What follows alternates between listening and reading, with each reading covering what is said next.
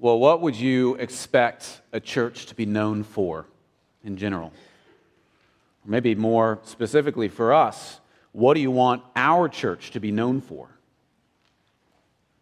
What, what do you want us to be known for as the, as the foundation or how we function as a body of believers, an organization gathering together to. And how about this? What, what does the Bible say we'll be doing forever and ever in the presence of God in the new heavens and the new earth? If a church is going to promote itself and encouraging you to come, or maybe even analyzing its own strengths and weaknesses as a body of believers, what would they say? You know, I think a lot of people might say they want to be known for their for their Bible studies or their classes. And certainly, Bible studies of all kinds are a key component of a church maturing. Small groups gathering provides opportunities for member to stu- members to study the Bible uh, in depth or to ask questions or to discover the faith that they hold to, on and on. I had lunch recently with a, another pastor in town um, who said that his church service, he actually intend, intentionally tries to aim to teach more lightly in the Sunday mornings in order to elevate what he thinks is the real centerpiece of, of their church, which would be small groups. Uh, so people, they want to dive deeper, they go to a community group, but primarily the, the church's program there would be Bible study. Some may say evangelism. Some Christian churches place such a strong emphasis on sharing the gospel with others, and this can take place in many forms, maybe outreach programs that a church holds on to, or putting people on mission trips or even promoting personal evangelism within their daily lives. Some, some churches may even situate or arrange their liturgy to have a focus on those who don't know Christ. Now, possibly, whenever the church gathers, it might aim itself to look externally so that people feel welcome from afar to come in to where they can be a part of it. Some churches may focus their primary task on community service, uh, where some churches primarily seek to engage a community or a people group through service projects to help those in need and demonstrate God's love to the world. Other churches might even arrange themselves and emphasize the primary focus of their gathering would be for fellowship, where fellowship is a gift and it's an important part of the church's life. And this might include regular gatherings for meals, social events, and other activities to allow members to foster relationships or grow in those relationships. And I just want to say all those things are good. I'm not knocking on fellowship or evangelism or studying the Bible. We're commanded to do those things, but I don't think that's the primary program of the church. I think the primary program or activity or event, the foundation for who a church is, what a church was, or what a church is, is worship. Where in the Christian faith, the biblical pattern, a church is very different than the world, and it's made different in Christ. So it should operate uniquely from a business or a school or even a club based on their worship. So I remember hearing a sermon maybe 10 or 12 years ago by a guy in Dallas Fort Worth area saying that Dallas is actually home to the most expensive worship center in the world where about 80,000 people come on Sundays to worship. They spend their entire week thinking about it, planning about it. They go early, they hang out with people, even on the back of trucks. They spend a ton of money, they wear certain clothes, they lift up their hands to the heavens, and they say, Go Cowboys! In a $2 billion AT&T stadium. Whereas a Christian's primary focus is their worship of God all day, every day, who Christians are called to focus on, who Christians are called to work for, who Christians are called to worship is God. So, a Christian church, in relation to that, a Christian church, the primary task, the foundational action, the building blocks on which their notoriety or purpose can be known is what? Worship. Where Christians come together and exalt, praise, and focus on God. Now, we as elders, and I know you as members, think that it's clear in Scripture that Christians are unique in our comp- composition, composition as a body of believers by our worship. What makes us different than the world around us? Our, our worship. Actively, we gather to sing to God, we pray to God, we hear from God's word, we receive God's word, and we participate in the ordinances that God has given us. Now, our sermon's text today has the Apostle Paul continuing an argument to his brother in the faith, Timothy, to continue to fight for, to build up, and to instruct this particular church which was in trouble because God is worthy to be worshiped. That's why he's fighting for that church. That's why he's aiming to build up that church. That's why he's instructing Timothy to go to that church, to instruct that church, because their worship is being sidelined for disputes within them. Timothy's church is in trouble. It's, in many ways, it, the verses there will say that it's being led to swerve away from the faith and is giving off a bad witness to the world by the activities of Christians inside the church. And in order to bring them back to the ground of peace and order, Paul, within his teaching, kind of takes an abrupt stop here and busts out in praise for all that ha- God has done for him in Christ. So, for us, in struggling for good things, in many ways stiff arming wrong things, all of this will be done well if we're being fueled by and centered around the beautiful things that God has given to us in Christ, which is actually the crux of, of this text altogether.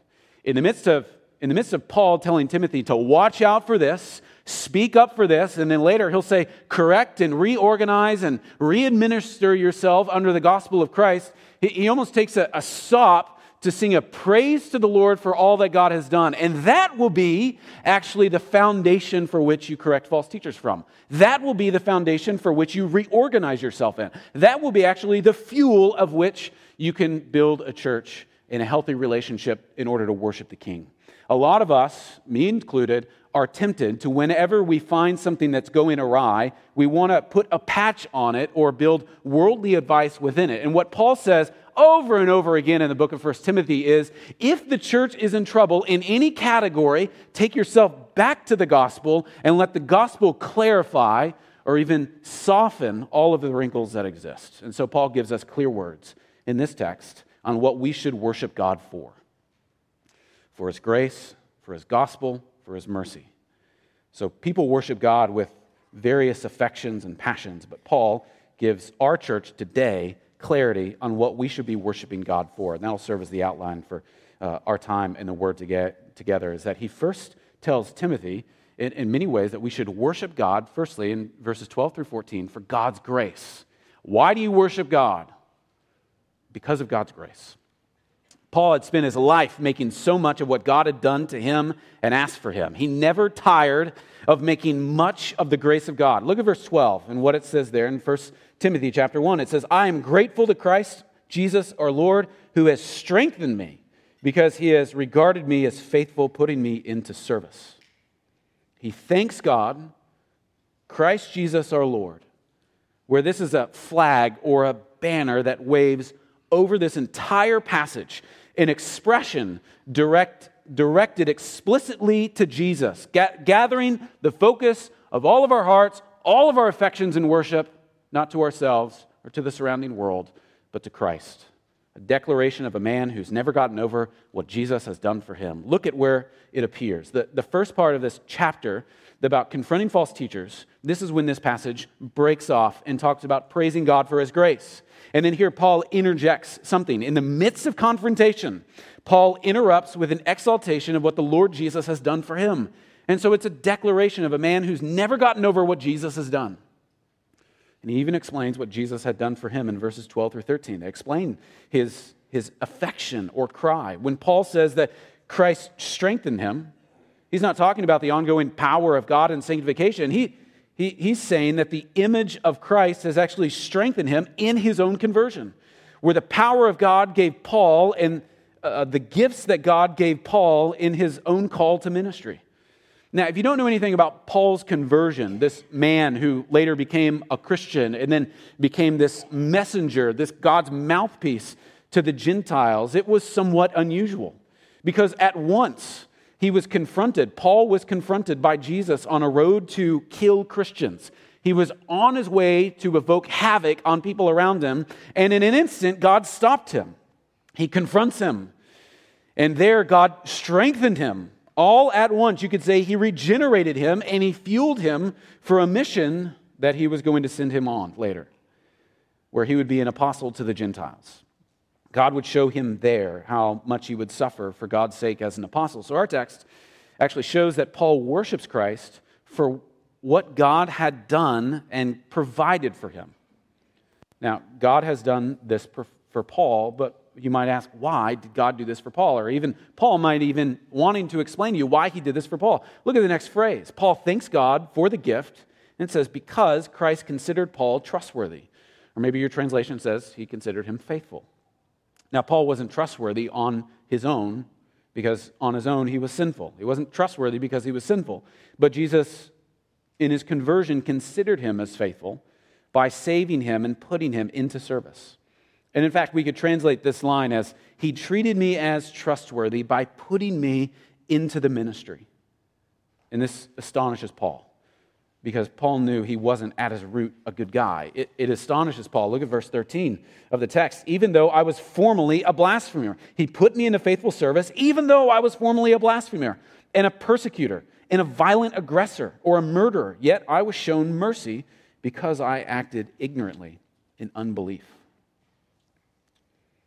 Paul was shown mercy because he acted ignorantly. And so, what did Paul do in response to this?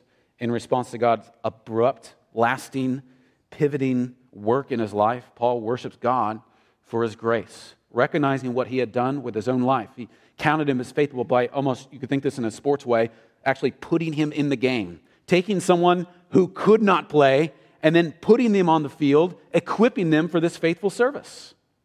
You know, what Paul is saying here is somewhat like what Jesus said on the cross to God the Father. He says, Father, forgive them, for they don't know what they're doing.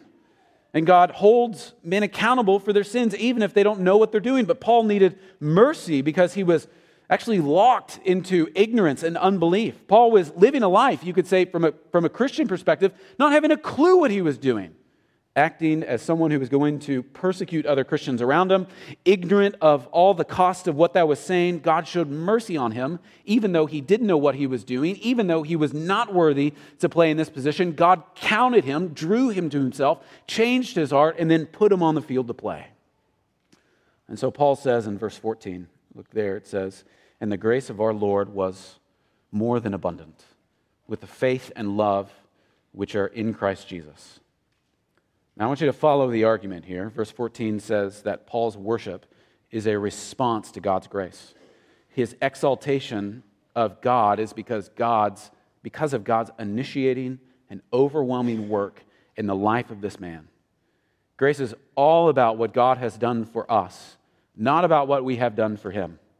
And so you can see just the logical argument of Paul writing this letter to Timothy, who would go and help administer the right ways of God to this church. He's starting out with saying, rebuke those false teachers because of what they're adding to or subtracting to God's law. God's law is very good. And then in a busting out of praise, actually saying, this is what God's law does in our lives. It shows us who we are, but here's what grace does in our lives it actually changes us from the inside out. Imagine if everyone in this church, you think of the application of this, imagine if everyone in this church actually thought they were better than everyone else in this church because of who they really are at their root you know, I'm Asher Griffin, I'm awesome, and you're lucky to be in my presence.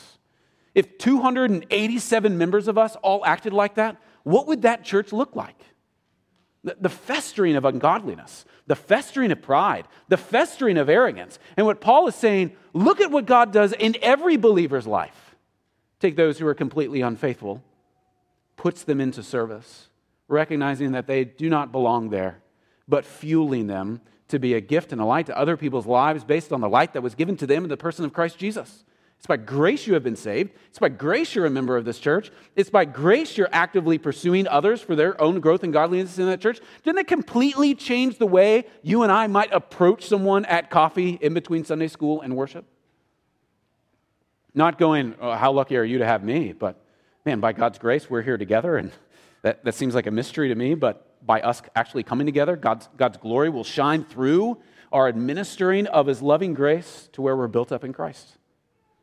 The grace of God overflows from Paul with what's called love and faith. So Paul says that Christ or that God's grace overflowed with love and faith. In other words, before he came to Christ, Paul had no faith and no love. He was a murderer. He was a hateful person, even though he thought he was obeying the law. but because of grace, the love and faith which from Jesus came overflows to Paul, and then it overflows to other people. So the unbeliever becomes the believer, or in this case, the persecutor of the church becomes the lover of the church, or maybe in your own case, in my own case, the one who is naturally selfish, who is naturally arrogant, who does not naturally think about anyone from himself, actually is the one who seeks to serve whomever God has placed him around.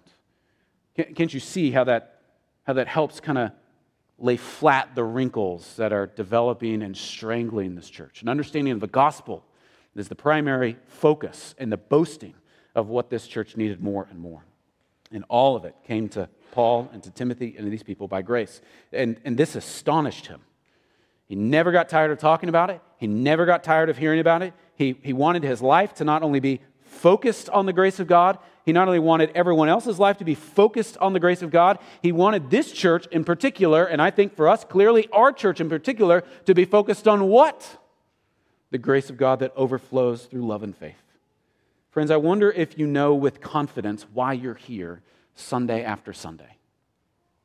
Why you wake up and come here and gather here, sing and pray and receive and greet and fellowship Sunday after Sunday. I wonder if you comprehend why on your own throughout the week, maybe you spend time in the Word and in prayer. And when a budget is given to you, you seek to advance the kingdom of God. What fuels that privately and corporately? What fuels your pursuit of God, whether it's at 100% or 30%? What fuels it? Well, friend, if it's anything other than a life that is out of response to God's grace, then you, if it's anything other than responding to God's grace in your life, you need to know that what you are aspiring to is something out of unfulfilling pressure instead of out of the advancement of Christ. Whatever is fueling you, I come here because grandma will pay for lunch. I come here because that's just where I've always gone. I come here because I want to, you know, be a dutiful person. I had a friend that started going to a church in Oklahoma City because he was a young attorney and he knew he could get clients there. If you're pursuing anything other than a life out of the outflow of God's grace, you need to know that whatever you are going towards, it will not fulfill you. It will ultimately crush you and kill you. And so Paul busts out in praise, and it is no sacrifice for him to talk about or think about or worship because of the advancement and the overflow of God's grace in his life. And this, I think, fuels our own church's mission and how we do what we do. When we gather, it is a response to God's grace toward us. So, a question that we must introspectively ask ourselves is do the programs, operations, actions that we do, which may, in our own mind, make us us, do the things that we do, are those things out of a response of God's grace? Hopefully, yes. And if not, why would we do them?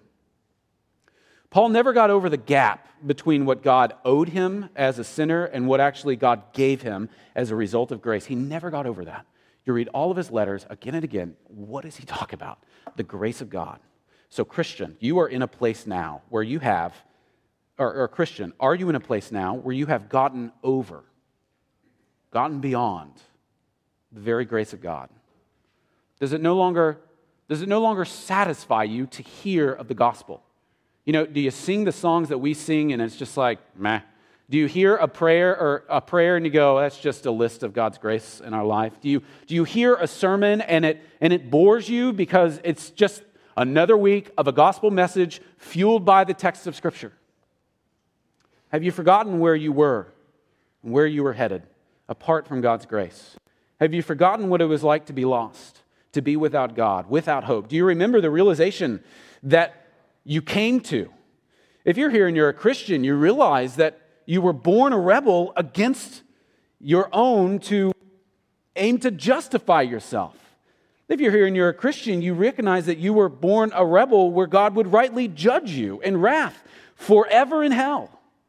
But God, who is rich in mercy and grace, actually reached down, opened your eyes to see what you never would have seen, never, what you never would have seen apart from God's grace. Do you remember that? Do you reflect on that? Is that a regular joy and fuel in your life?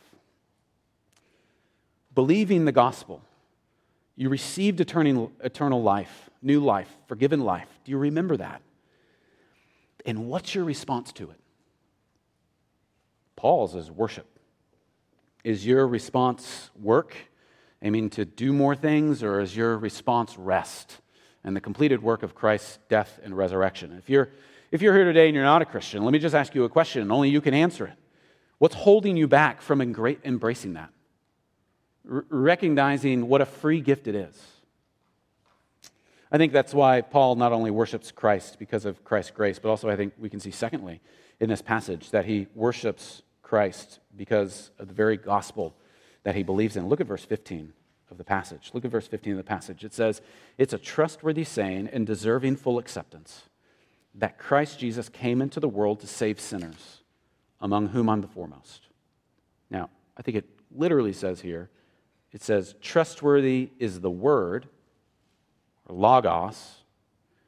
Trustworthy is the word and full acceptance it deserves. Trustworthy is the word and full acceptance it deserves. Faithful or trustworthy is the logos. It would be in the Greek, is the word.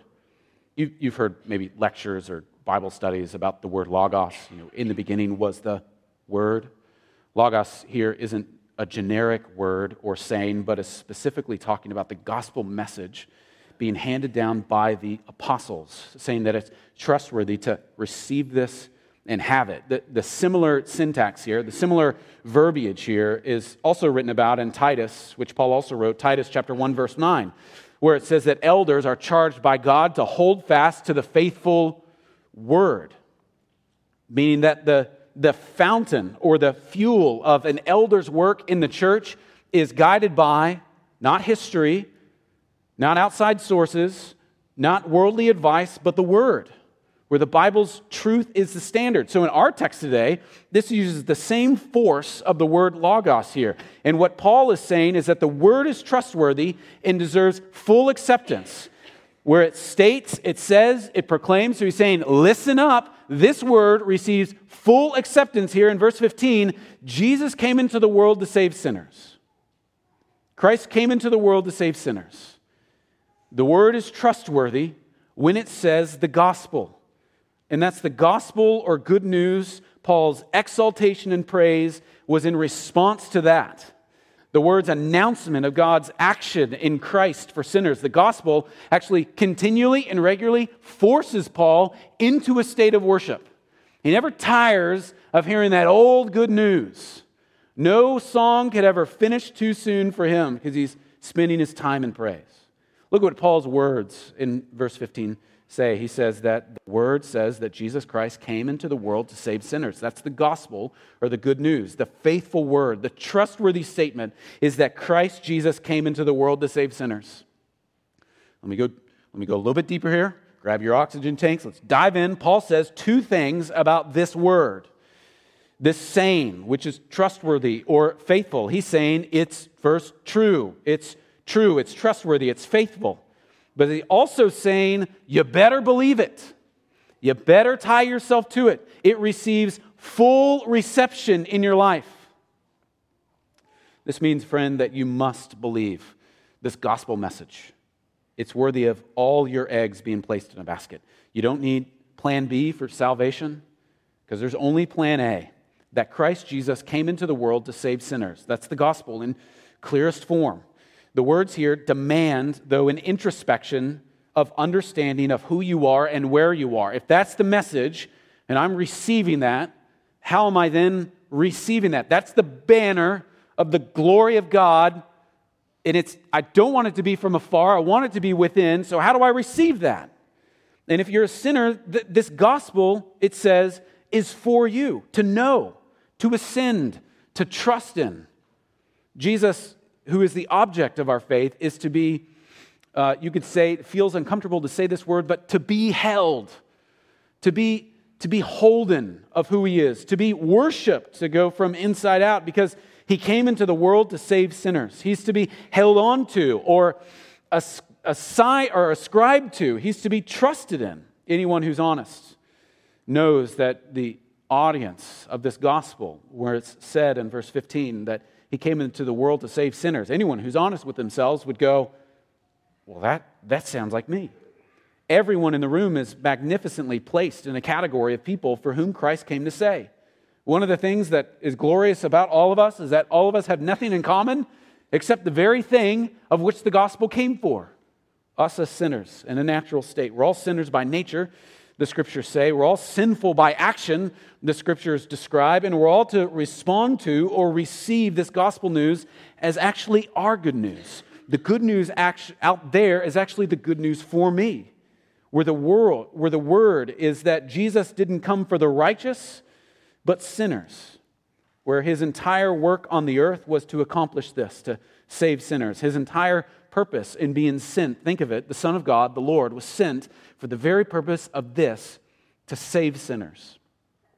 There are st- several stories that come out regularly about people who have endured being captured and being placed in a POW camp. And uh, one, of the, one of the most notable stories that came out of World War II, where men were taken captive and tortured and used in wicked ways. But there are several stories on top of this when those men were overwhelmed not only by awful oppression, but by God's grace, something happened where someone outside of the camp entered into that enemy's camp, infiltrated the prisons, and freed them from their captivity. In the book Unbroken, uh, World War II story of survival, resilience, and redemption, Louis Zamperini was taken as a prisoner of war by the Japanese, along with many others. And while in captivity, Zamperini goes into long expression in this book, and other POWs were subjected to absolutely brutal treatment and forced labor. And they were subjected to a propaganda campaign by the Japanese warriors who tried to convince them that the war was over and that the United States had abandoned them. But one of the things that happened with all of these camps is that they, they had a final kill signal that would come from the powers on high, where if things started to go south, you could say, in the war, uh, a notice would be given out to all these camps where it was time to kill everyone in the camp. And so, as a way of torturing these people, they would take them into the woods or into a river or into a lake, and they would tell them that that time has happened that it is now time for them to be lined up because they're going to be shot. And then they would just torture them again by taking them back and impoverishing them in health and in service. But there was a time, and recorded in this book, where in the middle of the night they were taken out into a river and asked to stand there in the midst of the water for a day, cleaning themselves off until finally day broke and they heard something coming from afar. All of a sudden it sounded from the sky and then it started to rumble on the ground, and the prisoner or the guards of the prison said, It's coming for you. Until they saw that was once, you know, the rising sun on these plains actually was a circle of blue and a white star in the middle. And no one knew what was going on, but they knew that something was about to end. You can imagine the memory of, or you can imagine the feeling that would rise up in this moment where they didn't really understand because eh, what seemed like for years they had been held captive and tortured and tormented. Maybe this plane had something paint, was painted on it because they were just trying to jip them and joke with them. So in fear, they all froze. They look up. The end was in sight, one way or another, but then it became clear that those who were coming toward them, it wasn't a plane with a red sun, but it was a B 29 bomber with a blue circle and a white star in the center. And to where they realized that it was actually their liberation that was coming toward them. And in an instant, they knew that they would be rescued. And in the coming days, it actually would be an invasion of men on their side who would free them from this. And you can imagine for the rest of their lives what it would look like to stand in a puddle of water and to see a plane fly overhead. No longer a place of torture, but a regular reminder of the liberation that they had been given of some who had come for them. My friends, it is the gospel of Christ Jesus. When it announces itself as coming to save those who were in bondage of their sin, it was not for the righteous, but for those who were in captivity. It is the gospel that announces that it comes for those who were spiritually being led off in darkness and stood in darkness, they stood, but he himself, who was pure light and true light, actually came in order to take their place where they stood, to take himself their own darkness where he would suffer the wrath that those sins deserved. He died the Redeemer did. He died for the sins on a cross to pay a penalty for their, for their sin. He took the place of these sinners. He was then buried. only to be raised to life on the third day in order to guarantee eternal life for sinners. So when we read passages like this, that it deserves full acceptance, to trust this word that Jesus came into the world to save sinners. Friends, that is an invitation of you placing yourself there and to look up at the reminder of the cross who redeemed you from your sins. It was Jesus who sent forth the Spirit to indwell all those sinners who would believe in Him alone for salvation. And so for us, the gospel message is what Paul says in short when he says that you and I are to trust the word which boasts that Christ came into the world to save, to rescue, to take to himself you. Now, what the Bible does is not just place a feast on the table. You think of the gospel, and it's like a glorious, triumphant feast, the most fanciful display of love and grace. It's not just there to taunt you, though. It's not just the most beautiful array of God's grace and glory just to sit there and you stare at it like a kid through a window at a zoo. It is an invitation for you to come to the table and to eat, to come to the table and to drink all that the Lord is. The Bible says that all you have to do to consume this grace and gospel in your life is to turn from your sin and place your trust in Jesus to save you from your sin. There are often stories of kids who grew up in orphanages and later adopted by those in normal homes, where in an orphanage you get just a scoop of something, and then you go to someone's home and they have like a full plate full of food. And it, all the stories are the same, where a kid looks at a full plate and goes, I don't know what to do. And the invitation of the parent is to eat it, like, take it, leave the poverty behind and and be a part of this feast for you. And so, by faith, the invitation of the gospel is for you to trust Christ Jesus to save you, to forgive you, to carry you for a path forward. You call out to God in agreement about your sin, that it's evil and you hate it. And you trust that Jesus is better and more valuable to follow than your own sin. You trust Him with your life and to forgive you and to that He would place everything before you and that you would follow Him dutifully, asking Him to take control of you, that, that His heart would be your heart and your heart would be your heart no longer. Now, for us, hang with this text, text just a little bit. You have probably an impression in your heart that it's easy for others around you to do just that. It's easy for others to look at this feast and to go for it. It's easy for others to walk into a room, to see a song on the screen and go, Yeah, I can sing that to open up word and talk about, you know, Jesus came to save sinners and go, I get that. But I, I know there are some of you who in your heart go, You don't know me. You don't know what I'm hiding. You don't know what I would never admit out loud. You have the impression in your heart that it's easy for others around you to do this very thing, and maybe even me behind this wood pulpit to tell you how easy it is. But you think, well, you don't know my true darkness my deep sin, my separation from a holy God. Friend, look at the end of verse 15. The one who tells you the gospel, the one who is overjoyed at its grace, the one who here and elsewhere says to come and drink and eat from the feast of God's glory is the very person who basically says, Friends, read this text, trust its word, and trust me. Nobody is more undeserving of the gospel than me.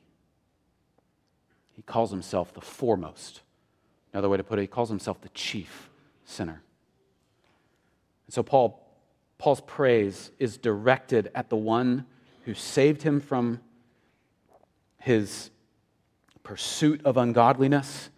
And as he directs himself to God, the, the fountain of salvation, he, it's like he takes his arms beside him as an invitation for you and I to go to the same one who gives out this heavenly good news where this worship is no longer personal, but this worship is corporately. We see this again and again in our own instance. How sweet it is for those of you with little children to know that they are watching you read the word, pray to the Lord, sing. the, the, lonely, the lonely one who's here just hoping to hide. Please, no one. You wonder why we don't do a greeting time? It's for you, lonely soul.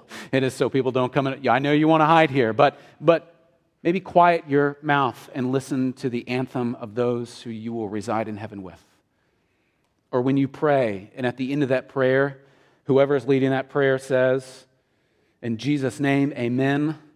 It is hundreds of others who say, Amen. I believe it. So Paul here worships not only for God's grace, not only for God's gospel, but then finally, here in our final two verses, why does Paul worship God? Why is our church to be built up in worship? It's for God's mercy. Why do we worship God? Well, thirdly, it's because of his mercy. Look at verse 16. It says, Yet for this reason I was shown mercy, so that in me, as the foremost, Christ Jesus might demonstrate all his patience as an example for those who are going to believe upon him for eternal life. You know what Paul's attitude was? As Paul schemed out what Jesus was up to in saving him, he was so convinced that his sin, which he says is worse than anyone else's, his attitude was that if God can save me, then he can save anybody. In fact, he says that's precisely why God saved him, so that he'd be a living and breathing example of Christ's perfect patience towards sinners, so that others would be encouraged by this that they'd look at Paul and almost think to themselves, hey, if God's grace is powerful enough to transform that guy, then who am I not to come to the same water? Paul's convinced in his heart of hearts that, that he received mercy from God. God came to him for a great purpose, and that great purpose is to make Jesus known to others. See that in the text? the, the purpose that Paul thinks that he was saved by God was so that others might know the one who saved him. That in me, as the foremost, the chief sinner, that in me Christ Jesus might display or demonstrate his perfect patience as an example to others. Pretty clear what he's saying here. And I think amazingly, he just busts out again in verse 17. He says the gospel in verse 15. He says that he believes he was given the gospel to be an example to others who deny it, uh, that they would receive the gospel, that they would come to the gospel, and then he transitions so abruptly in verse 17 now to the King of ages, immortal, invisible, the only God, be glory and honor forever and ever. Amen. And he keeps responding. This is the anthem of his words. This was him worshiping, and he never gets over it. He starts with it, he describes it, and he never gets over it. He never gets beyond the gap of what God could have treated him like and what God did treat him as. As one who was worthy because of his own work. Near the end of his life, this is when Paul would have written this text. Near the end of his life, he wrote to his dear friend, his fellow elder, the, a pastor at this particular church, and he acts like someone who is newly refreshed in the gift of receiving God's mercy. Friend, here's the deal Christ came into the world to save sinners, the best deal in the world.